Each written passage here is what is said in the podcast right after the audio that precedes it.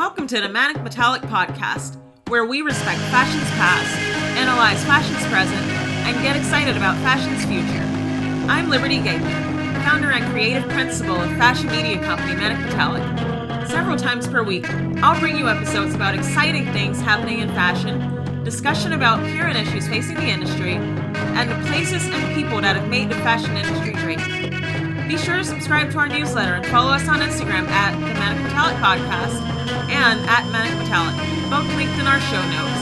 Now, let's get into today's episode. Welcome to the Manic Metallic Podcast. I'm Liberty, your host. Today we're doing a slightly different version of the podcast. I took a few days to view each look from every single New York Fashion Week show from the fall winter 2022 season, both runway and digital shows that I didn't attend personally, and it was a real haul. It took a long time, and we're going to talk briefly, some more brief than others, about some of those brands on today's show. But I believe that it is important for me to have my finger on the pulse of what's going on in the New York fashion scene. I've always been a strong proponent of the American fashion industry, and this season I felt an intense need to understand the lay of the land more intimately than in years past. How can I support American fashion both individually and as the founder and creative principal of Manic Metallic, without doing this, was my mindset. I came away feeling that the United States has a lot of talent on hand, and to those that would say that the New York fashion scene is dead, you must not be seeing what I'm seeing, because our industry in this country has a lot to be proud of and a lot to which to look forward. I also came away encouraged that many designers, but not all, seem to be cutting back on a number of looks that they're sending out in each collection. This pleases me to no end because it is my take that if brands are creating more than 40 looks per collection, they're overproducing. And in order to meet sustainable agendas, we need to stop overproduction. It actually inspired me to come up with something that I call the more than 40 is too many threshold. If Manic Metallic reviews a show that shows more than 40 looks, we will identify that in the review. It should also bring more scrutiny to the brand because if you have over 40 looks in a collection, are they all quality pieces? Are they interesting? Are they necessary? If one can't answer yes to all three, then those pieces probably shouldn't have been included. With that in mind, I decided to comment on 25 specific shows and give you five additional brands that, despite me having no specific commentary on their work for the season, I believe have immense potential for the future. Let's dive in. Brand number one is Snow Xue Gao whose floral prints in multiple colors, while not groundbreaking, will be a nice spring touch for the fall season. Brand number two is Libertine. The looks in Libertine's collection were way too busy. The flowers, the patchwork, the plaid, the animal print, it was just too much. Brand number three, Bronx and Banco. There are lots of sheer fabric looks and cutouts here for Bronx and Banco. It's much better when Nensi Dojaka does it, however. To be honest, in this collection, it looks like cheap showmanship. Brand number four, Proenza Schouler. Here's a quote from one of Proenza's designers, Lazaro Hernandez. Said backstage, I got this from WWD. Quote unquote, we want fashion. We're tired of streetwear. I must say that I live for the sentiment of that quote. Proenza Schouler's work was primarily made up of black and white looks along with brief showings of blue, red, yellow, and a host of neutrals. Peplum shapes and circular skirts, sequin turtlenecks, which were all well done pieces, but the couple of animal print dresses with white stripes that they included in the show fell flat. Next designer is Christian Cowan. Christian Cowan showed at the One World Trade Observatory. Now, I was wondering, was he trying to outdo Laquan Smith's show at the Empire State Building last September? Just a thought. A tailored black blazer lined in ostrich feathers was a standout for Cowan. And there were paillettes and sequins galore in this collection. The collection also mixed it up with mini dresses, floor length looks, and separates. It was fun, certainly. Collection number six is Jason Wu. Jason Wu's looks for fall winter 2022 could be described as down to earth uptown glamour. It was pretty. That'd be an accurate word for it. Seven is Christian Siriano. Now, why did Christian Siriano send out 65 underwhelming looks? I don't know why, but I feel like this was mediocre work. It didn't seem like there was a point to what Siriano created. Show number eight Brandon Maxwell. Brandon Maxwell's show was a tribute to his grandma, who is now suffering from Alzheimer's disease, unfortunately. She inspired in him a love for fashion. Now, as for the fashion in this show, I can't vouch for the white fabrics that look wrinkled, or the fact that many of these women looked as if they're rushing off to somewhere and couldn't find anything better to put on. There were a few respectable looks in the collection, but overall, this was not a strong showing. Show number nine is Eckhaus Latta. This was Eckhaus Latta's 10 year business anniversary, so the brand showed lots of transparent fabrics, lots of deconstruction. Their work's unique, I'll say that. Show number 10 is Area. This was bedazzled. Area's embroidering talent is legendary in the industry at this point. The exaggerated hip looks at certain intervals were reminiscent of Rei Kawakubo's work at Comme des Garçons. Pants with feathers lining the hems were interesting as well. I can already hear street style stars running for them now. Brand number 11, Ulla Johnson. Ulla Johnson's collection had 49 looks, which is over my more than 40 is too many threshold. Now, a fall winter 2022 collection with actual fall tones, unlike a lot of collections for this season. Who would have thought? Who would have thought a collection with fall tones? Ulla presented folksy prints and puffy sleeves, and every piece in this collection was wearable. One can easily see the brand becoming a staple of New York Fashion Week as the years go on, in the same way that Michael Kors and Proenza Schouler are now. Brand number 12 is Khaite. Khaite is always very sleek, very city. When you think of how a woman from New York dresses, this is the type of collection that you'd think about. At 48 looks, however, Khaite so hit my more than 40 is too many threshold. I want to take a quick moment to tell you about Manic Metallic's recent product. Do you like fashion? Does it matter to you beyond just entertainment value?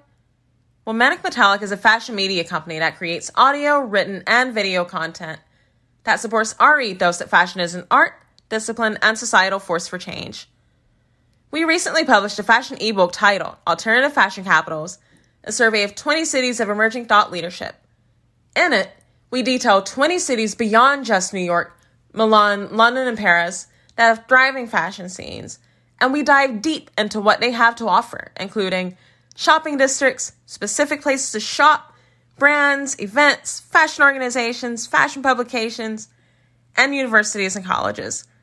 These 20 cities have a lot to offer the world with regards to the fashion industry, and Manic Metallic is determined to share their stories. We'd love for you to consider purchasing this fashion ebook and for you to join our growing community via our website, social media, newsletter, and podcast. For more information on the ebook and where it can be purchased, please visit manicmetallic.com forward slash products. We look forward to hearing from you. Now, back to the podcast. Brand number 13 is Frederick Anderson. Here's another more than 40 is too many threshold crosser with 46 looks. With the clothing itself, however, it appears very much like a quality product. The green and blue tweed pieces are winners, as are the cozy knit separates, especially the ones in red and golden yellow. Brand 14, Sergio Hudson. Sergio Hudson sent out a few leopard print looks, of which I saw a lot while observing street style in New York last week. His bright dresses and suits were a showstopper and a nod to joy. The slip dresses towards the end had an easy glamour about them, which I really liked. Brand number 15 is Altuzarra. Joseph Altuzarra was feeling a sense of wanderlust, and this was demonstrated by his sea references and his use of Moby Dick as reference. The outerwear with the standing shearling line collars have no reason to not sell. They're attractive and are likely very warm. There were plenty of paillettes towards the end of the show as well, and it's my view that this was one of New York Fashion Week's top collections. Brand number 16 is Carolina Herrera. Wes Gordon sent out 51 looks for Carolina Herrera, which is, you guessed it, a more than 40 is too many threshold crosser. Plenty of bows made their way into the collection in various forms, and the color palette pinks, reds, purples was one befitting of the show's Valentine's Day showing. The total numbers towards the end should please every uptown socialite customer that this brand has. Brand number 17, Akinvaz, who went over to more than 40 is too many threshold as well at 48 looks. Oversized knits for the brand are very well constructed in this show, and many of the garments carry bright colors. It was my take just looking at the show, it was so good I think that they were one of the more underrated collections of the entirety of New York Fashion Week last week. And I actually believe that the brand would be a great fit for Copenhagen or Stockholm Fashion Week. But I hope that they stay here because New York needs to keep as much talent as possible. On another note, I hadn't seen Sasha Pivovarova modeling in anything in a very long time. Overall, I wanted every piece of this collection. Collection 18 is Bevza. Bevza's collection had clean lines, a neutral color palette, and materials that were recycled or organic. The textures and expensive fabrics make this a compelling collection. Brand number 19, Duncan.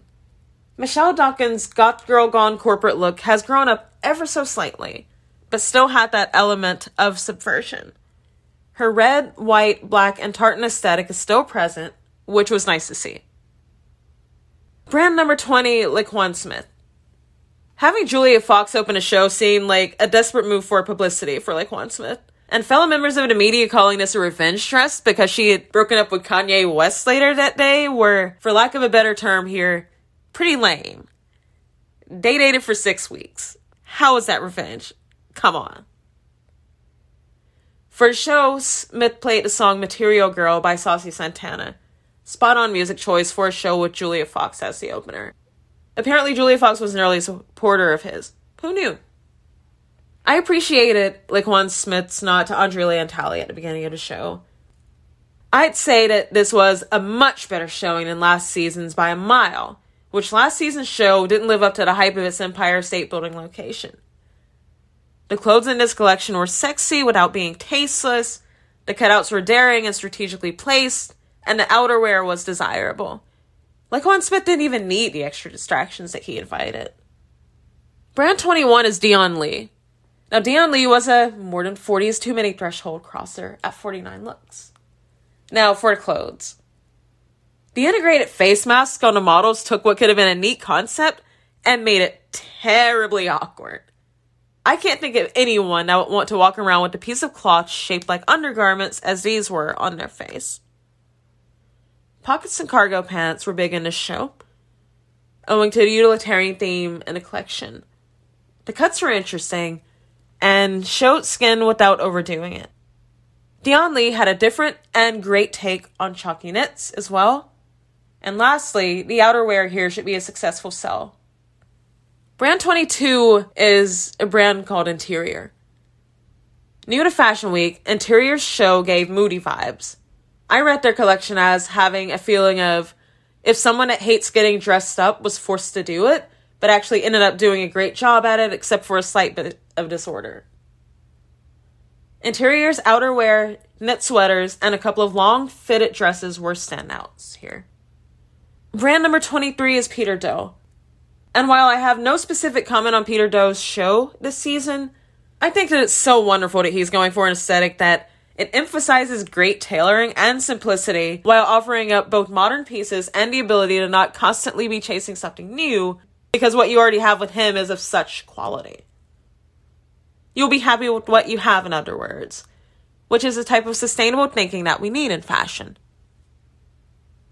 Brand number 24 is Michael Kors.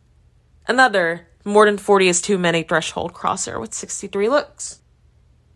While there was nothing necessarily wrong with this Michael Kors collection, you know, many of the clothes were nice, and Michael Kors is a designer that knows his client base well. He clearly had nothing new to say, and 63 looks is a lot of looks to say nothing new at all. Our last brand, brand number 25, is Batsheva, who was also our last more than 40 is too many threshold crosser at 52 looks. Batsheva designs these feminine house dresses, which some could also work for a nice date night out. Think 2020's Victorian. She fills each of her creations with the hint of nostalgia, and this collection wasn't very different, save for a few new fabrics. That said, it was a solid collection. So that's it for my brief reviews and commentary on these 25 shows. Do you have anything that you'd like to add? Any designer that you'd like for me to provide a take on? Get in touch in any of the ways of doing so in the show notes below.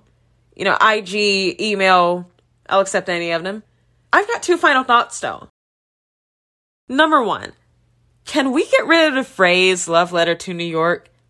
I love the sentiment. We all need to show our love for New York and its contributions to fashion, but that phrase is becoming so overused, especially the last couple years. And thought number two, keep an eye out on Saint Sintra, Commission, Colin LoCascio, Bakmai, and Cho Chang. Those five designers, there's so much talent between the five, and I can't wait to see what they do next.